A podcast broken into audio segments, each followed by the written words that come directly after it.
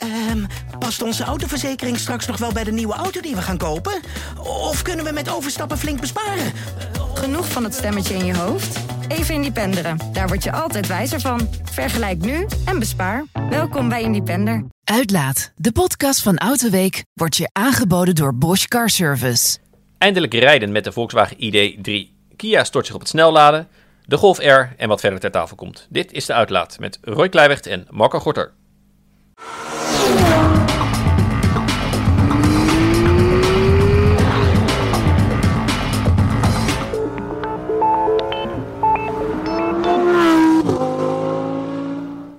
Dag en welkom bij De Uitlaat, de podcast van Autoweek, waarin we je meenemen achter de schermen van de automotivewereld en ons werk. Marco, welkom weer na een weekje afwezig. In het nieuws las ik dat Kia onderdeel wordt van Ionity, het Europese snelnetwerk. Dat lijkt me goed nieuws en de vraag is vooral voor wie dan? Uh, nou ja, ik, ik, denk voor beide partijen wel. Uh, maar ik vind vooral de reden waarom ze zich aansluiten vind ik veel interessanter dan het feit dat ze zich aansluiten. Want uh, de Hyundai Motor Group waar Kia dus onder valt, die zegt uh, Ionity is een hele goede match, want het is een van de weinige netwerken die al een beetje in opstartfase is en die kan omgaan met 800 volt laden. En vanaf 2021 gaan wij de ene naar de andere 800 volt uh, auto op de markt brengen. En dat vind ik wel fascinerend, want daarmee lopen ze echt in de voorhoede. Ja. Want volgens mij is de Taycan de enige auto die het nu ja, heeft. absoluut. Ja. Het schijnt dat de elektrische Hummer, uh, die gaat het krijgen. Maar goed, dat is echt zo'n gedrocht van een jenkentank. Uh, ik mag hopen dat die aan de andere kant van de plas blijft. Nou, er zullen wel een paar bouwvakkers zijn, ja. Ja, ja nou ja, goed.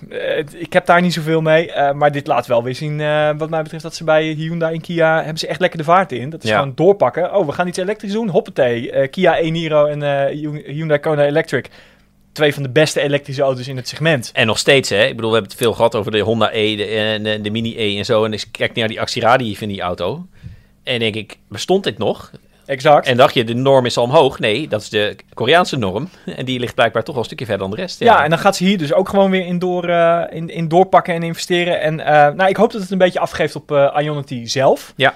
Want ik kan me nog herinneren dat ik begin 2019, toen had ik de Tesla Model S in een vergelijking met de Audi e-tron. Ja. En uh, een van de voordelen van de e-tron was dat hij toen sneller kon laden dan de Model S op dat moment. Ja, en, ja. Maar toen ging ik demonstreren, dat kan dus bij een Ionity paal. En toen had ik twee kaartjes over elkaar laten leggen van nou, dan zie je hier het Ionity-netwerk en hier het Supercharger-netwerk van Tesla. En dat was uh, een klein verschilletje. Leuk, ja. Ik keek voor de aardigheid uh, net eventjes op de kaart. En ze hebben nu uh, maar liefst 10 laadpalen in Nederland. Ja, onvoorstelbaar vind ik het. Ik vind het, ik, ik heb in de podcast wel vaker gezegd, Ionity, het, het langzame tempo waarin dat gaat, er zit dan... Even kijken, zo, voor mij Audi, dus eigenlijk Volkswagen groep, ja, Volkswagen groep Mercedes, BMW, Ford, Ford, Ford Motors zit erin, GM zulke grote partijen, voor wie elektrisch heel belangrijk is, toch inmiddels met CO2-eisen. En het komt zo langzaam van de grond. Ja. En dat Tesla Supercharge-netwerk, dat je dacht, heeft Tesla niet zo'n netwerk? Je ging kijken en heel Europa was al afgedekt. Gewoon Ja, in stilte. Echt. Nee, dan- dat, ik kan me herinneren dat ik in 2013 of 2014 al het eerste verhaal maakte van nou, je kunt nu gewoon eh, naar Brussel rijden, kom je laadpunt tegen en eh, eigenlijk kun je alles wat je zou willen met een, eh, met een zakelijke auto kun je afleggen, want er is altijd wel een supercharger op redelijke afstand. Ja, op, en op de route, hè, dat, je. Europa door kan. Ja. En, eh, en dan denk ik, als zo'n partij, dat, waar gaat het dan mis? Ja, jij hebt wel eerder gezegd van waarschijnlijk hè, de, van geen zin om nu al te veel geld te investeren of zo. Maar ik vind het... Ja, het meerdere kapiteinsbeschip. Kijk, het voordeel van Tesla is natuurlijk, daar staat Musk eh, eh, redelijk alleen aan het hoofd. Of dat heeft hij lange tijd in ieder geval gestaan. Dan was het gewoon, het maakt niet uit wat het kost, we gaan het gewoon doen. Ja, En dat is toch iets makkelijker dan wanneer je tegen je aandeelhouder zegt... ehm, jongens, we gaan nu eventjes investeren en eh, geen dividend dit jaar. Ja, dat maakt het allemaal wat lastiger. En als je dan ook nog meerdere kapiteins op schip hebt... Ik kan ja, me het voorstellen... zo met al die 20 miljard R&D alleen al bij Audi voor EV's en zo, dan heb je toch wel wat budget om even een paar van die laadpalen heen en Ja, je, je zou het denken. je het over? Je zou het denken, maar ik heb ook geen idee wat het kost. Het zal niet goedkoop zijn ehm, om, zo'n, om überhaupt zo'n, zo'n laadplek aan te leggen met Nee. meerdere palen. Nee. En ja, misschien dat er toch eh, andere belangen spelen. Misschien dat... dat Ja, Valsnet, ik heb hard op te denken, die hebben voor mij ook dat geld tekort. Ik zie al iedere keer die advertenties staan dat ze weer obligaties uitgeven ik wou net zo. zeggen, daar, dat, eh, dat, die maken ook geen winst. Nee. Eh, dus is misschien is het gewoon een andere, een andere strategie hoor. Dat zij iets meer afwachtend zijn. Zo van we willen graag dat het aanbod van palen en, en het elektrische wagenpark wat op de markt is, wat meer met elkaar in balans. ja, dus dat het echt net als, alsof iemand een, een nieuwe brandstof zou doen en je gaat pas meer aanleggen als er ook meer vraag naar is. In plaats van Tesla, Ja. wat echt... Nou ja, Tesla heeft laten zien, hoe doorbreek je nou dat kip-ei-verhaal? Door overal gewoon die kippen uit te strooien, door gewoon die laadpalen. Maar Ja. in het begin was er dan ook niemand. Valsnet trouwens ook niet. Dat is inmiddels ook wel anders. Hè? In het begin was er echt nooit een auto bij een Valsnetplek. Nee. Ja, ik vind het, het is weer, het is wel heel erg oude wereld zwakte bot waarom ze dus achterlopen. En eh, ja, zo blijf je ook achterlopen. ja, Want- dat, want dat denk ik ook. ik, ik weet het eigenlijk niet uit mijn hoofd. Leuk om eigenlijk uit te zoeken wat Tesla eigenlijk van plan is met dingen als 800 volt. Dat moet ook wel komen in nieuwe auto's, denk ik. Maar je, je pompt op dit moment in een Model 3, kan je al met nieuwe snelladers, kan je gewoon 225 kilowatt in doen. Dat is al bijna net zo snel als een Taycan. Zonder 800 Eh, volt. ja, die zit op 270, hè? Ja, max. Dus het is, hè, en, en die Tesla houdt wat langer vol, dus ze, ze komen wel snel bij elkaar. Ehm, bij Fastnet houden het overigens niet met een Model 3. Dus dan moet je wel bij, dan haalt hij maar, ik geloof 170 of zo. Of 100, dus, hè, dus je, ook, in die nieuwe, want ze hebben 300. Ja, nee, ook in de nieuwe. Dat ligt dus niet aan de laadpaal, maar de Tesla blijkbaar toch iets wat dat beter communiceert met een Tesla laadpaal of whatever. Ehm, maar goed, even goed is het heel snel. Maar die Model 3 is ook al heel wat jaartjes oud, weet je wel. En hop 225 erin. En, eh, en dat, ja, nou goed, dan knapt het Kia, wat jij zegt, wel lekker 800 volt gaat doen. Want ik weet dat die oude e-tron kwam, toen 150 kilowatt, heel snel. En ik schreef begin 2019 ook bij een test met de Kia e-Niro tegen de Hyundai Kona Electric. Mhm. Ook, die doen allebei eh 80 eh kilowattuur. Dus dat is heel snel, want meestal kon je maar 50 laden. Maar hoe snel we die norm ook verleggen. Dat, eh, ja, inmiddels is 150 wel minimum. En eh, liever 200 plus. Nou ja, ja, maar ik denk ook wel als je boven de 200 komt, ja, je kunt je een beetje gaan afvragen. Jij zei eh, bij de test met de Taycan van de Ik vind het lonen. tegen 11. Ja, alleen tot op een zekere hoogte. De stap van, eh, denk ik hoor, maar ik denk dat de stap van 100 naar 200 veel groter is dan van 200 naar 300. Dat klopt. Ik denk dat de stap van 100 naar 200 groter is dan de stap van 200 naar 400. Ja, dat klopt ook nog net. Maar 200, 500 op een gegeven moment wordt het wel. Dan kan je namelijk echt, wordt het echt gewoon als benzine tanken. Gewoon Ja. echt zes minuten en je kan door. Ehm, Maar dan is ook maar de vraag, blijven de accu's dan nog heel? Nou ja, ja, goed. De, de, wat, is, eh, wat hadden we vijf jaar geleden gedacht met de rijkwijdes die we nu hebben? Ja, nee, dat, Ja. eh, ik ben het helemaal eens dat En, die... en, en over snel, eh, laadsnelheid maar te zwijgen. Wat, wat, ja. Ja, maar goed, hmm, ik, daar heb ik toch een beetje met twijfels bij. Laat ik het zo zeggen, ik kreeg een nieuwe lader bij mijn, bij mijn nieuwe iPhone. Die heeft nu 3 Oh ja. ampère, even hele andere, andere waardes. En ik heb die nooit gebruikt, omdat ik denk dat mijn accu er kapot aan gaat. En toevallig werken wij wel eens samen met de cameraman die precies op hetzelfde moment dezelfde iPhone heeft gekregen. Die heeft hem wel gebruikt. Die heeft nu nog 89% van zijn accupaciteit over en ik nog 100. ja. Raar, raar politiepet. Dus ik denk dat daar... Nee, dat is wel ehm, waar. Het hangt er een beetje vanaf hoe vaak ga je snel laden. Hè? Doe je het die Ja. twee keer per jaar dat je ver weg moet? Of doe je het dagelijks voor je woon-werk? Nou ja, dat is ook inderdaad, je zou kunnen zeggen, maar ja, je, je kan ook niet tegen zo'n laadpaal zeggen als hij maximaal aan kan, kun je niet zeggen van doe maar wat minder. Nee. Nou, je kan het in mij in de auto in. Ja, maar ook niet altijd. Soms kun je dat instellen, maar volgens Ja. mij ook niet altijd. Dus, maar dat zijn hele interessante En ontwikkelingen. bovendien bij en, snellader eh, wil je ook weer niet acht uur staan omdat je hem hebt ingesteld op maximale... nee, maar je zou wel kunnen zeggen van, nou ja, ik accepteer dat ik eh 20 minuten sta in plaats van 10. Ja, Als ik daarmee eh, mijn auto op lange termijn... eh, ik, ik bedoel, ik, ik accepteer ook dat het beter is om, om kwaliteitsolie in een auto te gooien dan eh, van de Action van Ja. een euro voor de 10 liter. Dus ja, dat is een keuze die je dan kan maken. ja oké. Nee, ik ben wel benieuwd. Ja, wat, wat ik bij Porsche eigenlijk... Nou, het is, het is wel, Porsche moet, is zichzelf... Hè, we, zouden, we zouden het over Porsche hebben. maar ehm, eh, ja, die zijn zichzelf verplicht wel om te zorgen dat het ook kan. Hè? Dus Ja. dat, dat het ook meegaat, zeg maar. Dat is wel wat zij, wat zij doen. Van als je een Porsche gebruikt zoals het moet... en bij een Taycan vind ik snelladen zit erbij... dan gaat hij ook gewoon niet stuk en dan... eh, Nee, dat, eh, dat doen ze dan wel weer heel knap. ja, Eh, de- de- de- alleen de constatering van ja, qua actieradius is het nog steeds niet wat Tesla al, al lang heeft. nee, zeker niet. Die is ook weer waar. Ja, en kan, ja, ja, dus geleerd daaraan natuurlijk ook de zuinigheid niet. Hè? Je hebt nog een keer stroomverbruik, wat Ja. bij Tesla ook bizar laag is eigenlijk. Hey, ehm, nou, als we dan toch over elektrische auto's hebben. Afgelopen week konden wij eindelijk in Nederland dan op pad met de ID3. Het was de best verkochte auto in Nederland in oktober. Ja, En wij hadden nog niet gereden, behalve eh Cornelis Kort in Ja. Duitsland. ja. Ehm, dat vond ik wel een heel wonderlijk verhaal. Wij kregen te horen dat de auto ingereden moest worden. Ja, Dat vind ik op twee redenen vind ik dat heel fascinerend. Het eerste, het is niet dat je de inrijolie hoeft te vervangen na duizend kilometer. En ten tweede, ik zag hem op een gegeven moment al op bijna iedere straathoek. Hebben, Ja. hebben die mensen dan een niet ingereden auto gekregen? Ja. En, wat betekent dat dan precies? Maar goed, eh, dat tezijde. Jij hebt hem nu. Ja, sterker vind nog, hij is alweer terug. Ehm, nou, ik vond het heel leuk om, om mee op pad te gaan, want het is echt, eh, van, valt er nou nog wat te melden in deze elektriciteit? Nou, dit is een auto, daar valt een heleboel over te melden. Wat mij het meest verbaast, eh, en er komt uiteraard een video online, ik heb een dubbeltest gemaakt met de Kia e-Niro, want dat eh, vinden wij denk ik eigenlijk in het normale segment de beste elektrische auto die er is, voor value for money. Ja. Taycan vind ik een betere auto, maar die is ook nou, zes keer zo duur. Ja, ik vind de S-klas ook beter dan een Golf. Maar ja, Ja. Even goed. Ehm, dus die dubbeltest die volgt heel snel. Ja, wellicht zelfs al zo snel dat mensen deze podcast, als die horen, dan staat de video ook al online. Dus waarschijnlijk wel. kijk vooral op Autoweek. Of nou, en staat hij niet, kijk dan morgen op autoweek.nl. En dan vind je de video al terug. Eh, hele leuke test, spannende test. Het is heel close, kan ik vast verklappen. Wat me meest opvalt bij de ID3 is hoe bijzonder eh, apart die auto is. Terwijl als nou iets goed was aan de Golf, en je kan zeggen een soort spirituele opvolger van de Golf hè, voor de toekomst, Golf was, alles was goed. Dus die auto, Golf was ergelijk goed. Het is niet de spannendste auto, maar hij is eh, niet extreem comfortabel, niet extreem sportief, maar hij rijdt dynamisch genoeg. Uh, de ergonomie is fantastisch, de zithouding is top. Uh, het is heel moeilijk om echt een klacht te vinden over de Golf door de EW heen. Bij de Golf 8 is dat dan inmiddels een beetje net gelukt. zeggen, door daar de hebben ze ook wat aan gedaan, bijvoorbeeld. Maar bij de eh, Golf 5, 6, 7, eh, een beetje toen wij zijn begonnen, iedere keer won hij eigenlijk alle multitesten. Want ja, de Focus rijdt net wat beter en die auto is net wat zuiniger, maar alle punten bij elkaar is de Golf gewoon perfect. En die ID3, dat is een auto die is helemaal niet perfect. Die heeft een paar hele sterke punten, maar ook punten van ik denk, waarom hebben ze dit nou weer verzonnen? Gewoon onnodige innovatie die het slechter maakt. En dat is nou juist wat Volkswagen met een Golf, een Passat, een Polo. Polo, perfecte auto in bezig met alles goed in die auto. Beetje saai, alles goed. En die, die, die Volkswagen mindset, wat Volkswagen heeft gebracht tot waar ze zijn, want de restwaarde was ook goed, die gooien ze overboord voor zo'n ID3, want het is een heel kek apart apparaat met een beetje i3-achtig, ontzettend clean interieur, à la Tesla. Maar dan is de ergonomie werkt weer minder goed en de software werkt minder goed en het multimedia systeem werkt minder goed en dan loop je de hele tijd te erger in de auto. En dat deed ik nou juist bijvoorbeeld altijd in een Focus met de multimedia systeem of in een Peugeot waar de klimaatcontrole verborgen zat in de ding. Dus alle erg, kleine ergernissen van andere auto's waarvan we zeiden, je hoeft de auto niet voor laten staan, maar je gaat je wel aan ergeren. Dat Volkswagen, weet je wat, die hebben wij niet. Dat gaan we ook doen. En dat vind ik de ID3. Oké, nou, dat is een duidelijk verhaal. Ja.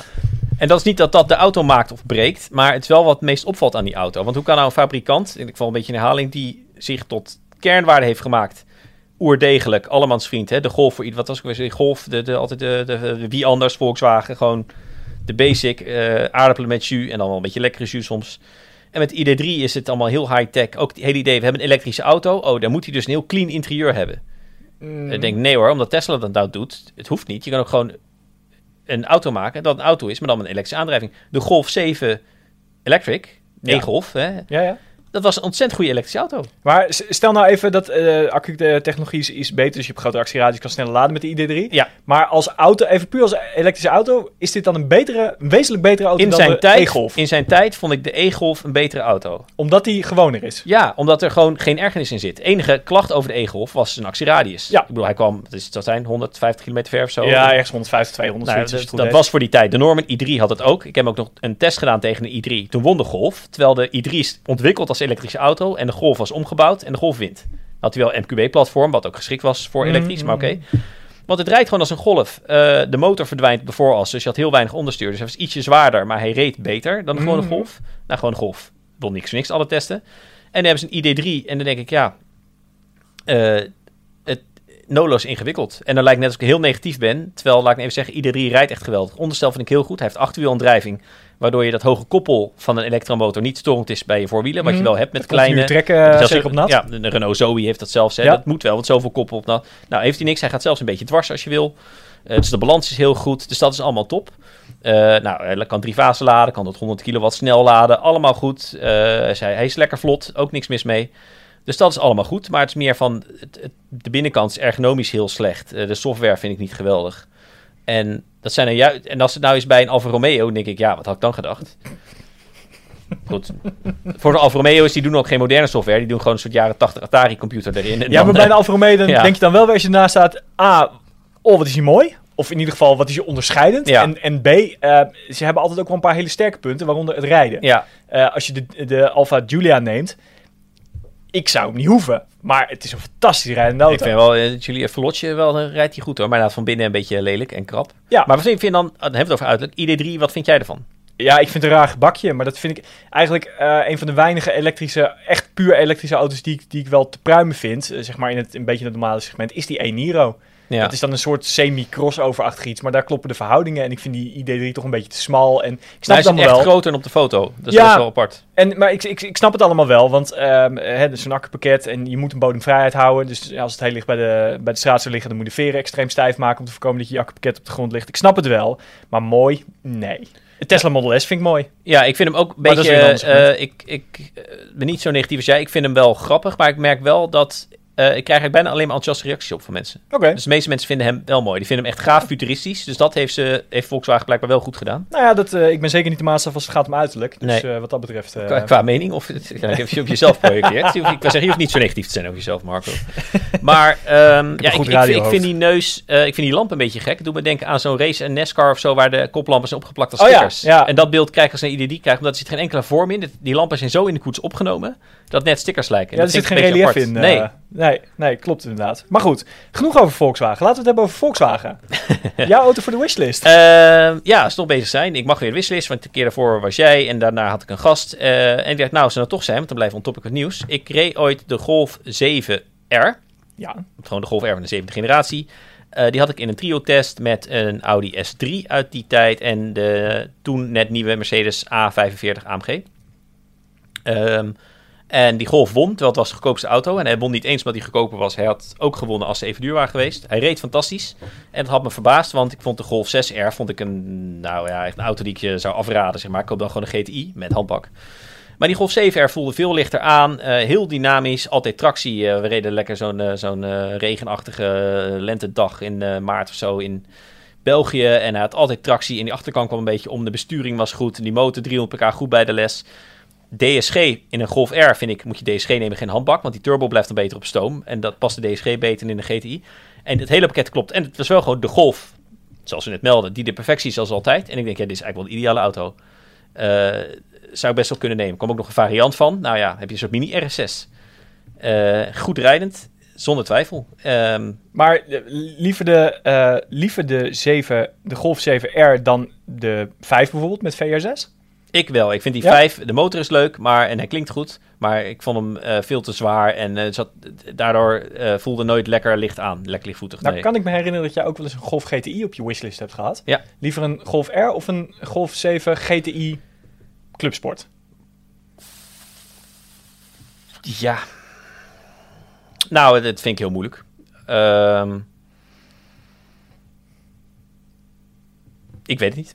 nee, ik weet het echt niet. Ik, mag heel nadenken. Ik- het enige wat ik weet, ik wil de Golf R met DSG en, en die, en die GTI met eh, handbak. Dat is het enige antwoord dat ik kan geven. Oké. Nou, ja, ja. Ik vind het... ehm goh, nou, ik moet bijna de volgende keer op terugkomen. Als ik nu echt zeg, ik weet het niet. Want op het moment dat ik zeg, ik neem de GTI, denk ik in mijn hoofd, ja, maar die Golf R. Denk ik, oh ja, dus ik neem een Golf R, denk ik, ja, maar die GTI is, ik weet het niet. Een gelijk spel. Ik, ja, even heel laf. Ik, ik, ik zou daar, eh, misschien dat ik een volgende podcast op terugkom. Op dit moment kan ik daar geen keuze tussen maken. Allebei, allebei Dames en heren, maak een, maak een mentale screenshot van dit moment. Roy Kleiweg is sprakeloos. Heb ik tien jaar Roy nog nooit meegemaakt, dus eh, dat mag... eh, Roy Kluivert heeft geen mening. Nee. Nee, het is allebei ex-equo. Zou ik ze heel graag willen hebben. oké. Ja, het wel verschil is, de GTI wil ik ook, de Golf 5 GTI wil ik wel, de Golf 6 GTI wil ik wel. En de Golf 7 I- GTI dan wel de Clubsport, want die gewone vond ik net wat Te tam. te tam. ja. Eh, alle drie met handbak. En de Golf R wil ik alleen maar de zevende generatie. Ehm, Met DSG. Met DSG, ja. Ja. Nee, oké, helder. De Golf 6 hoef ik niet en die R32, ik- nee, ja, te, te zwaar vind ik hem. Ja. Oké. Eh, dan de 8R, die Ja. zit eraan te komen. We hebben op het nieuws, die is net onthuld. Ja. Tenminste, de, de foto's vrij. Daar ben, ik, daar ben ik heel benieuwd naar. Ja. Omdat hij... eh, eh, nou, hij is iets krachtiger. Maar goed, die 10 pk, dat zul je echt niet merken. Vierwielaandrijving uiteraard, 4Motion. eh maar een elektronisch aangestuurd differentieel op de achteras. Wat het koppel onafhankelijk tussen links en rechts achter verdeelt. En dat is grappig. Want daarmee is het eigenlijk een soort spirituele opvolger van de Focus RS. En er komt geen nieuwe Focus RS. En dat uitgerekend Volkswagen, Ja, de allemansvriend puur zang, ja. met een spirituele opvolger van de Focus RS komt. ja Dat die deed het met dan koppelingen, hè, geloof ik. Eh, ja, die deed het. ik eh, ja, maar volgens mij dit, dit eh, systeem bij de Golf R. ik, ik heb het nog niet helemaal mijn vinger erachter gekregen, maar volgens mij doet hij dit ook. Want het is onafhankelijk verdeling tussen links en rechts achter met torque factoring. Ja, En dat gaat heel lastig met tandwielen, want die reageren. ja. En de koppeling kun je actief aansturen uiteraard. Dus ik denk dat dit eigenlijk hetzelfde systeem is. ben benieuwd, heeft Mercedes ook zoiets op de Ja, A45S, klopt. hè? Ja, ja, klopt. Dat is Ja. ook zo- zo'n soort systeem. En eh, ja, ik ben wel heel benieuwd. Die Focus RS, dat was natuurlijk een ontzettend lijp ding. Eh, het sloeg eigenlijk helemaal nergens op, want als je hem in driftmodus zette, dan was het echt een beetje alsof je op een, een, winkelwagentje zat Ja. met een kernbom als aandrijving, terwijl je dronken was. En eh, ja, dat zie ik ze bij Volkswagen toch nog niet helemaal doen. Nee, een Focus RS is ook een auto. ehm enerzijds, ik, ik ben lyrisch, zeker die, je kon er zo hard mee, echt gewoon eh, hypercar hard, zeg maar, door bochten. Echt, echt heel bruut. Dat ik dacht, ja, het is echt te gek. Ik heb een keer een auto van het jaar genoemd, zelfs mijn, eh, die derde generatie eh, RS. Maar toen reed ik een keer mee, mee naar Zuid-Limburg. En dacht ik, ja, Hobbel, hobbel, hobbel, hobbel, hobbel. een Ferrari is comfortabeler. En Ja. veel ook, zeg Ja, maar. ja. En Alpine ook. En het was echt plankhard. En toen dacht ik, ja, oké, dit is wel een beetje vermoeid op een gegeven moment. Ja, dat is leuk als je in de Eifel bent, maar niet Ja. als je naar de Eifel toe Nee, moet. nee, vind ik niet. En, heb, en dan ineens denk je, oh ja, daarom is die Focus ST er ook, wat ook gewoon een fijne auto is. Ja, ik heb die eh, Ja. RS ooit een keertje meegehad voor een verhaal van GTO ergens naar het Sauerland. En eh, eh, voor GTO mag het altijd wat, wat wijder qua, qua testen en hoeft er niet zo'n heel strak verhaal in te zitten. Dus daar was ook een Cayman GT4 bij. Dat is Oh ja. een soort van de ultieme pretauto's van Ja, dat moment. Ja. En dat je uit zo'n RS overstapt in de Cayman en dat je denkt, ah, is- ah, ja, ach. Dit is wel te doen qua comfort. Ja. Nou, als je die losrijdt, kan ik je vertellen. Ja, bizar hè. Dus een Cayman GT4 is comfortabeler dan de Focus Nou, RS. comfortabeler wil ik niet zeggen, maar dat je denkt van het is te doen. Nou, als je die losneemt, zo'n Cayman GT4, ik, eh, ik, ik, nou ja. Als ik dat soort auto's heb, haal ik wel eens wat mensen op die willen dat ook een beetje ervaren. En eh, een goede vriend van mij, die is echt niet, eh, niet heel beroemd, maar die stapte in en na twee drempels zei hij, oh, wat is dit een verschrikkelijk ding zeg, ik krijg nou last van mijn rug. Ja. Dus ja, alles in, in perspectief. Ja, ik nee, maar een. Cayman GT... toch even een zijsprong. Cayman GT4 gaat echt pas kloppen op een Ja. Want ik kreeg hem ook in Nederland, eh, toen jij hem had, een blokje om. Voor mij was het jouw auto van het jaar. Dus dat hebben die eindejaarsvideo's. Ik denk, nou even blokje mee om. Toen regende het. December, geen temperatuur in de bandjes. En er stond ik bij een stoplicht, moest ik Haags rechts. En er stond naast me stond een Audi TT met, eh nou, het was niet eens een S. Ik denk een grote 200 pk ding. Nou ja, die gast die was een horizon verdwenen. En ik stond nog een beetje met wielspin in mijn één daar te hannissen. Het is geen tempo in te krijgen Nee. in die auto. Nee, maar, En dan denk je, het is bijna sneu. maar dat is het mooie. Dat, het, is, het is de verwachting dat er ooit iets moois op je wacht als het wel allemaal een keertje bij elkaar Ja, komt. ik ben Het helemaal mee eens hoor, trouwens. Ik ben Het het is- helemaal mee Je moet eens. ervoor werken. Ja, Maar als het dan een keertje werkt, dan is het ook wel de, de prachtig. pret is dan voor die koop je niet voor de direct race. Nee. Juist Nee, niet, want nee, de, hand, de handbak echt... een Cayman S is sneller dan 100, hè? Ook dan Ja. de GT4. Ja, maar ja, Ja. zeker als je eh, PDK versus handbak, dat is natuurlijk helemaal geen, eh, geen partij. Maar goed, dat eh, is een hele andere discussie. Maar goed, Golf 8R, ja, ik ben ook echt wel heel benieuwd naar die auto. Ik moet zeggen, ik heb de Golf 8 GTI natuurlijk ook nog niet gereden. Die hebben we Nee. nog niet gehad in Nederland. Nee, nee, die, eh, ehm, als het goed is, komt die ergens aan het einde van het jaar. Ja, Dus. want daar ben ik ook wel heel benieuwd naar. Ja, het gaat wel Ehm, heel hard trouwens, want de GTI is nog niet eens in Nederland. Ze hebben de Clubsport hebben ze al gelanceerd en de R is nu onthuld. Nee, dat wou ik zeggen. Ze wacht, vroeger werd het mooi in het, de, de, de goede oude tijd. Dan kreeg je de dikste auto aan het eind van de levensloop. ja, Maar voor mij hebben ze ontdekt, ja, maar dat scheelt dus ook verkopen. Want iedereen wil meteen een GTI, dus waarom zou daar niet mee beginnen? nee, precies. En, en ja, het is ook niet dat er, dan kun je weer speciale edities maken. En speciale Ja. edities van de speciale edities die Ja. dan gelimiteerd zijn. Ja, Dus ja, dus er is altijd wel een businessmodel voor te maken. ja, bij GTI had je al, even kijken, begon nou? Eerst had je twee verschillende GTI. Dit zeg maar de, Ja, je had eerst gewoon een GTI Twee en een GTI twee- Performance. oh ja, de Dus dan had performance, je dat twee, was dan had je 230 pk in de gewone en Ja. 240 of 245 in de eh, performance. Ja. Maar dan kreeg je ook het sperdifferentieel erbij de Ja. Exact. Eh, en toen kwam de Clubsport. Ja, en toen kwam er een Clubsport. Ja, En, toen, de kwam er een Clubsport S, geloof ik. Dat is de Zonder achterbank. Ja, en bij de facelift heette die TCR, zeg maar. Ja, en, en dat werd inderdaad weer de TCR. Ja, Dus. ook zonder achterbank. eh, nee, die was dan weer met achterbank, geloof. Of optioneel met achterbank. Ja, Ik weet niet precies hoe dat... nou, ik moet zeggen, ik zag laatst een, eh een circuitvergelijk in, we zeggen, een mooi Engels blad van die TC... Of, nee, of, nou, of de Clubsport S of de TCR, Ja. maar wel nieuw. Maar die had ze gaan tegen die eh, Renault Megane oh ja, die Trophy R. Trophy R, ja. En die Golf was gewoon sneller. Terwijl dat vinden we echt, die, die Trophy R de meest extreme apparaat ooit. Maar die Golf was wel gewoon sneller. Ja, maar circuit, ja, de, de magie van Renault RS-modellen is wel een beetje verdwenen. ja. ja. Eigenlijk al een tijdje. Nou, maar die, die Trophy R vond je toch wel vrij heftig. Nou ja, het is, een, het, het, is wel een super heftig ding, maar het is niet meer... De eerste keer dat je in de Megane RS van de vorige generatie stapte, dacht je, oh, dit is stuurgevoel. Ja, Oh, dit is een voorwiel aangedreven auto die je met het gaspedaal kunt sturen. Oh, Ja. ineens klopt, ineens it all makes sense nou. Ja. En dat had ik met, met deze eh, Trophy R niet. nee, en Hoe dat- goed die verder ook was. Dat in de buurt komt bij Porsche GT-gevoel, hè? Die vorige Megane RS. En zeker de, Ja. de F1 editions. Nou, dat, zo, dat je voor dat geld zoiets puristisch kon rijden, dat is wel... Ja. eh, dat Zonder dat, terwijl hij was dus niet plankhard. Dus niet wel een Focus RS heeft dat je helemaal gek werd. Gewoon kui- Ik zal niet zeggen dat het een comfortabele auto was. Ja, Maar hij was niet dat je helemaal gestoord Nee. werd op de, op de snelweg of zo. weegt een stuk minder. Ja, En als het minder weegt, hoef je de vering dus ook wat minder stijf te maken. Ja. Dus ja, dan nee, alles klopt aan die auto. Fijne stoeltjes, goede handbak, goede motor. Ja.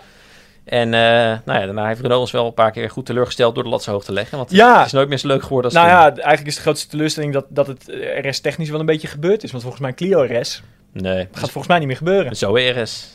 Ja, maar weet je, het, en dat heb ik hier ook al vaker geroepen. Het, eh, hoe goed elektrische auto's ook zijn, als je er sportief mee gaat rijden, dan wegen ze vaak te veel om Ja. echt lekker sportief te rijden. En je actieradius verdwijnt sneller dan een, eh, een Magnum in de Sahara. Ja. Dus ja, ik, ik zie dat niet gebeuren. Maar Beetje misschien ben ik klaar, oude hatches. zeiker. Nou goed, dan komt de i20N aan. Dan eh, kunnen we kijken of Hyundai Ja, zijn... dat eh, is- we kijken altijd eh, vooruit in de 20, 2021 special in dit geval naar je auto van het jaar. Dat is mijn auto van het jaar. oh ja. Nu al. Daar kijk ik echt naar uit. Ja. Als je ziet hoe goed die i30N is, Ja. en daarvan zijn ze eigenlijk pas relatief laat begonnen met al die Europese know-how van de mensen van BMW M en AMG weg, wegkopen en zo.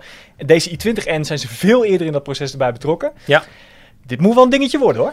Nee, eens. Ik ben benieuwd. Ja, we hebben het de vorige keer met Stefan ook uitgebreid over gehad. En eh, dat is ook, ook onze hot hatch eh, man door de eeuwen heen, zeg maar. Ehm, ja, bizar. Ze zijn een beetje laat, ze zijn er laat bij. Iedereen stopt met hot hatches en Korea zegt, oh, laten we er ook eens wat mee gaan doen.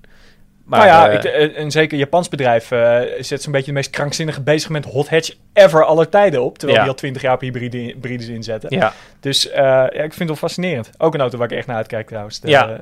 Yaris, de Yaris, GR. de, de, de GR Yaris. Ja, Ehm, Even kijken, dan gaan we kijken wat we allemaal eh, gaan doen en hebben gedaan. Voor introducties, nou ja, in de buitenlanden weinig, maar eh, soms komen de auto's naar ons. Jij reed bijvoorbeeld de gefacelift Opel Insignia, want die bestaat gewoon nog. En Ja. dat vinden wij, voor mij allebei stiekem, gewoon een fijne auto. Ja, als je nou echt in een, stap je in zo'n auto en dan ga je er een, eh, een half uur, drie kwartier mee rijden. En dan denk je, ja, wat is het eigenlijk fijn? Alles is simpel, het is Ja. makkelijk. Het doet gewoon meteen wat je, wat je wil dat het doet. Je hebt geen 26 instellingen voor de interieurverlichting. En dat mis ik ook eigenlijk helemaal niet, want dat betekent dat ik niet hoef te zoeken naar een knopje. Het is echt, eh, ja, prettig analoog, zou Ja. ik maar zeggen. En enorm groot. En lekker laag. Eh, lekker laag, wat ook betekent dat eh, nou, ja, het verbruikt allemaal wat minder. Het is gewoon veel comfortabeler. Omdat nou, meer massa, hogere massa, dat betekent allemaal dat je over het algemeen een wat steviger onderstel moet hebben. Dat is hier helemaal niet nodig en toch ligt het prima op de weg. Mhm. Ja, heerlijk. Ja, nee, met je eens, zo'n Insignia zou mijn eigen shortlist staan, dat segment. Ja. Er bestaat nog D-segmenters en een goede, want bijvoorbeeld Talisman 508 zijn een ander type auto's waar we er net wel wat klachtjes over hebben. En Opel, eh, nou, weet je, zoals Volkswagen dat ooit had. Hè? Ja, Want Passat heeft ook een Opel rijdt, Insignia rijdt leuk. Er zit meer stuurgevoel in dan in een Volkswagen ja en het- weet je, het is, eh, het- ik heb er niet een emotionele binding mee, maar het is gewoon als, ik, nou ja, als je een auto als een vervoermiddel zit, dan is dit wel een heel goed vervoermiddel. Ja. Dan eh, even zien, een gefacelifte Mazda CX-3. Ja, dat is, nou, daar kunnen we heel kort over zijn. Dit is een hele kleine facelift, zoals Mazda dat vaker doet. Ja. Eh, dan wordt het multimedia systeem is 0,1% sneller en de koplampen zijn... eh, ja, precies. Die doen gewoon niet één facelift nieuwe auto, maar die doen vier nee, facelift. eigenlijk een eh, soort modeljaar-update. Ja, precies. Dus eh, nou, dan slaan we die over. De Tiguan dan, daar verwacht ik dan meer van. Tiguan facelift. Eh, ja, want er komt ook een eh, hybride eh, versie Ah. van, plug-in hybride. Dus, Oké, oh eh, ja. daar gaan we mee, eh, mee rijden. Dat we eh, kennen bij ook eh, eh, het Terracco en eh, de grote ja, Skoda's. Ja, en, en, en, eh, en Passat en ja. eh, eigenlijk eh, het, het bekende verhaal. eh. GTE-aandrijflijn, zeg maar. Precies, alles moet een, eh, moet een eh, stekker hebben tegenwoordig. Ja. Eh, wat geen stekker heeft, is de Toyota Mirai. Eh, nee, dat klopt. Oké, laten we het even voor wat het is. Ehm, even kijken. Eh, nou, nieuwe i20 gaan we rijden. Ja. Dat is een facelift. Nee. nee, die is al nieuw. Oh, dat is al nieuw. Die is echt helemaal vanaf de grond af aan nieuw. En hele wonderlijke vormgeving, moet ik ook zeggen. Die is wel snel dan. Vorige vijf jaar geleden, volgens mij. Duurt niet heel lang inderdaad. Nee. Eh, ik zit even te denken. Daarom dacht ik even facelift, want ik had late facelift, maar het is een snelle nieuwe Ja, auto. nee, nee, nee. De, de facelift was eh, van, van de vorige generatie. Dat was toen die turbomotor kwam, die 1.0 TGDI. Want de Ja. i20 werd nog geleverd met volgens mij 1.4, 1.6. Ja, klopt. voor mij heb ik Swiss, de eh, introductie gedaan was 2015, volgens mij. Dus. Dat zou zomaar kunnen, Ja. ja. Maar goed, ook dat is wel typisch Koreaans. Oh ja, dit, eh, dit, dit kan met de kennis van nu eigenlijk veel beter. Huppatee, nieuwe generatie. En niet eh, een eh, verkapte facelift. Ja, dat was wel best een aardige auto. Niet spannend, maar er was ook weinig mis mee, vond ik. Er is heel weinig mis mee. Ja, ook ruim. Eh, ook een nieuwe auto, de BMW iX3 gaan we rijden. Ja, de volledig elektrische SUV. Daar gaat eh, collega Mark Klaver eh, volgende week... ja, en bij BMW dus nu voor, even zeg ik ook niks raars zeg, voor het eerst een omgebouwd bestaand model in plaats van een eigen i-lijn met de i3 en i8, eh, waar BMW eerst op inzetten, gaan ze nou weer op van elektrische auto's op basis van auto die we al hebben. ja, de Mini Cooper SE mag Ja, mini, dat het is geen. BMW, ja. Ehm, maar inderdaad, een, eh, ja, die pakken het eigenlijk andersom aan. Ja, wel opvallend, want wat is dan de beste keuze? hè? Je hebt natuurlijk bij Volkswagen stappen ze nu dus juist weer van een E-Golf af en maakt met ID3 naast een Golf. Renault doet een Clio en een Zoe. Opel doet voor Corsa, Corsa E, net als Peugeot uiteraard. Wat denk jij? Ehm, Wat is beter? ik, ik, vanuit, eh, vanuit het oogpunt van het bedrijf denk ik dat het beter is om, een- om een modulaire strategie te hanteren. Omdat het makkelijker winstgevend te maken is. Ik denk eh, voor de auto zelf, de kwaliteit van de auto, is een, een, een, een volledig eigen platform eigenlijk beter. Want op het, een, Ja. ehm, een verbrandingsmotor en een aandrijflijn, het, het draagt ook iets bij aan de, aan de stijfheid van, van de auto. Dus vaak als je die aandrijflijn eruit haalt, accu's erin stopt, elektromotor erin stopt, dan moet je weer toch gaan sleutelen aan subframes om te zorgen dat het allemaal net zo stijf is, eh, wegligging. Dus het, het, het wordt altijd een beetje een compromis. Ja, Als je begrijpt. En Ja, vaak ik is, snap dat- het, ja. is dat compromis, ehm, ehm, wordt dat gemaakt bij de elektrische versie. Omdat daar nog altijd eh, re- wereldwijd gezien de kleinste koop maar ik snap, ik denk, vind je ook in de praktijk, want dan noem je net zo'n Kia Iniro, dat is dus gewoon op basis van een bestaand model, maar dat, die auto voelt niet bepaald aan als een compromis. Nee, dat, dat, maar ik, ik denk toch dat zo'n, je zegt het zelf, zo'n ID3, wat echt ontwikkeld is, eh, wat echt op een elektrisch platform staat, rijdt toch een heel stuk beter. Ja. Nou is dat ook een nieuwe auto natuurlijk. Ja. Ehm, maar ik denk dat het makkelijker is om, om dat te doen met een volledig eigen platform. Wat Nou, helemaal in. ingespeeld is op... Wat, wat inderdaad opvalt, ID3 in dat segment, achterwielaandrijving, Ja, best apart. Eh, Skoda Enyaq zelfs, in basisvorm, achterwielaandrijving. Dus dat is natuurlijk wel een groot voordeel, dat het met heel makkelijk is met een elektrische auto om een achterwiel aangedreven auto te maken.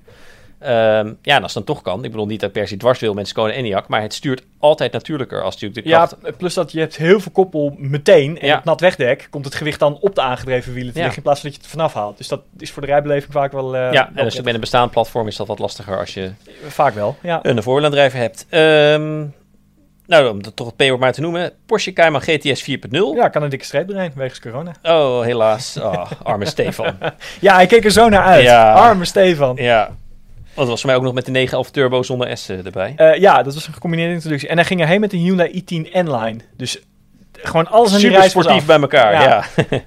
nou goed, wat ze hebben dan tegen elkaar gezet? Jij hebt ehm, twee plugins. Ja. Goh, dat doen we ook nooit tegenwoordig. Nee. Een Volvo V60 T6 en een Peugeot 508 SW Hybrid. En dat is omdat... ehm, nou, die Peugeot is voor mij nieuw, hè? In, eh, in hybrid. Eh, ja, en de die V60 auto. eh eh gefacelift. En nou is de 508 ook al wel, wel weer een tijdje op de markt. Maar de grap is eigenlijk dat ehm, die Peugeot staat er als eh, GT en de eh, V60 als R-Design. Dus dat Mhm. zijn dure, luxe en sportieve versies van. En met deze aandrijflijn kosten ze echt 200 euro na hetzelfde Oh ja, in deze uitrusting. Alleen heeft die Volvo 115 pk meer. oh ja. Dus dat klinkt als een goede deal. Ja, Maar is het dat ook? ja. Nou, dat lezen we in de test van eh Marco Gorter in Outweek binnenkort. Komt er ook video van? Eh, ja, Dan zien we dat ook in de video op outweek.nl binnenkort met Marco Gorter in beeld. Leuk, leuk. Eh, nou, dan hebben we mijn test. Een Volkswagen ID3 met een Kia Iniro en een Nissan Leaf in het blad. Video staat zo online van de dubbeltest. Nou, hot in deze tijden, heb ik de indruk. doet de ID3 lief nog een beetje mee. Eh, ik vind het best wel. Kijk, het is natuurlijk een hele brave auto. ehm, maar ook actieradius is ook gewoon heel goed. Dus ook gewoon eh, de- langzaam richting de 400, zeg maar. Eh, hij snel zat. Hij is relatief comfortabel. Ja, het is meer een MPV'tje. Het is een busje. En dat, dat zie je eigenlijk niet meer tegenwoordig. Ik bedoel, iedereen maakt stoere SUV's. Tussen haakjes. En Nissan heeft gewoon... ja, het is gewoon echt een soort Renault Scenic van Nissan.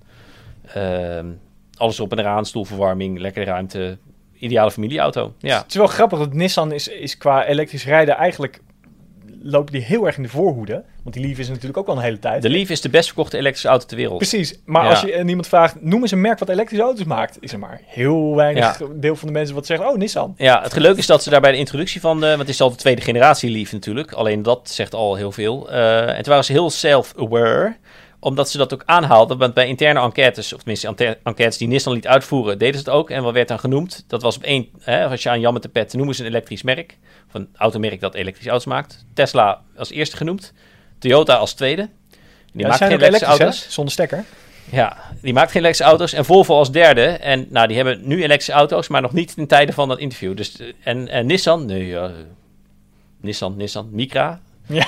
Maar eh, dat die elektrische... Terwijl je dus met de Leaf hadden ze gewoon eh best gekocht elektrische auto ter wereld. En dat is wel, dat is op zich wel knap. En het komt vooral ook door heel veel taxis eh, die als Leaf worden ingezet. Ja, maar goed, het maakt niet uit als je ze maar verkoopt. Ja, Alleen, Ehm, ja, daar zou je iets mee kunnen doen. eh, maar hij komt prima mee. Die auto is nu dus ook al eh, eh, bijna drie jaar oud alweer. En eh, ja, hij oogt alleen niet zo modern van binnen, weet je wel. En hij rijdt gewoon lekker comfy, een beetje zompig, zit weinig serp. in. De Kia Niro zegt wel even een stapje verder. Maar verder vind ik wel weinig mis mee. Nou ja, Dus dat. Eh, gaat. nou, even kijken, we kunnen nog noemen. Laat ik nog even één dingetje eruit pakken wat leuk is. Eh, nou, hier nog een, eh, een leuke eh Autoweek consumentische test. Jij gaat rijden met een Lamborghini Huracan Evo Spider. Ja het, was alweer een jaar geleden dat ik uh, landbouw had gereden. En Ja. ik dacht, eh, de weg is nat, er liggen blaadjes op. Het ideale weer voor een cabrio met achterwielaandrijving en 500 plus pk. Ja, nou, bij achterwieldrijving toch wel grappig dat die uitvoering bestaat. Eh, het was een special ooit bij de Gallardo, volgens mij. Ja, de Balboni. En eh, hè, naar een testcoureur. En dat blijkbaar deed het goed genoeg dat ze hem ook met de Huracan nu doen.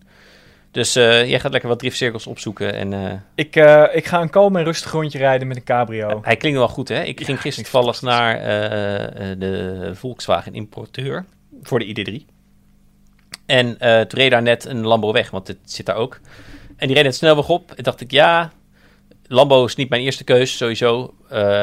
Maar Huracan klinkt wel goed. Ja, het is... Holy shit, die haalde even door. Het is wel gaaf, hoor. Ja. En ik, en ik weet dat de Tesla zoekrijd bij het stoplicht. Het zal allemaal wel. Die klinkt niet zo. Nee. Dat, voor mij eh, doet, Nee. doet dit Het is wel een kermisauto verder natuurlijk, maar de motor is... Ja, maar dat eh, doet het voor mij ook. Ik zei al, ik zou mezelf niet als maatstaf van uiterlijke goede smaak willen aanvoeren. Maar echt zo'n Lamborghini vind ik wel... Ja, je bent wel Lambo. Ja, dat vind ik heerlijk. Als je, Ja. het, als je het dan doet, moet je het goed doen, vind ik. Nou, ik, ik, ja, nee, ik, in dat budget, ik vind het wel gave auto's. Ik zie mezelf er echt nooit in, ja, wij hebben het over, maar nooit inkopen. Ik vind het iets te opschepperig. Maar ik zou wel heel graag een keer een, eh een Aventador rijden, eh, een goede. Liefst nog even een SV, want die uitlaat nog wat meer open oh is. ja, ja. Gewoon, gewoon toch een keer beleven hoe, hoe die, die het lijkt me toch net anders aan de Ferrari 12-cilinder. Waarschijnlijk iets minder puur en iets minder in your face. Nou, als je ooit nog een keertje op vakantie gaat naar Dubai, daar schijn je ze voor niet al te veel geld een dagje te kunnen huren. Oh. Nou, Alleen in Dubai schieten ze je wel eh, dood als je meer dan 5 km per uur te hard rijdt. Ja, Dus laat dan is hangen. Want dan is- trade-off. Ja, ja, nee, dan, dan, ja, dan heb je er ook niks aan. Dus dan in ieder geval niet op een boulevard met koude motor. eh. Nee, dan houden we het erbij. Nou, Marco, we wensen jou veel eh kabaal en driftplezier in jouw Huracan Evo. Heb jij nog een vraag voor de luisteraar? Ehm, ja, Lamborghini, yay or nee? Ja, leuk. Nou, mij betreft... Nou, nee eigenlijk. Ik bedoel, een keer leuk, maar toch nee. Dank voor het luisteren. Eh, vergeet niet een review achter te laten als je luistert op iTunes of Apple Podcast. En daarmee help je ons erg. En tot de volgende keer.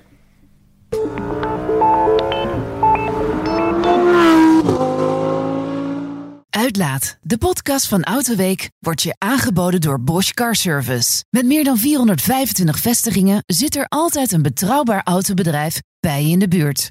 Ah, we rijden al jaren schadevrij en toch stijgt de premie van onze autoverzekering elk jaar weer. Kunnen we niet eens wat besparen? Genoeg van dat stemmetje in je hoofd? Even Independeren. Daar word je altijd wijzer van. Vergelijk nu en bespaar. Welkom bij Independer.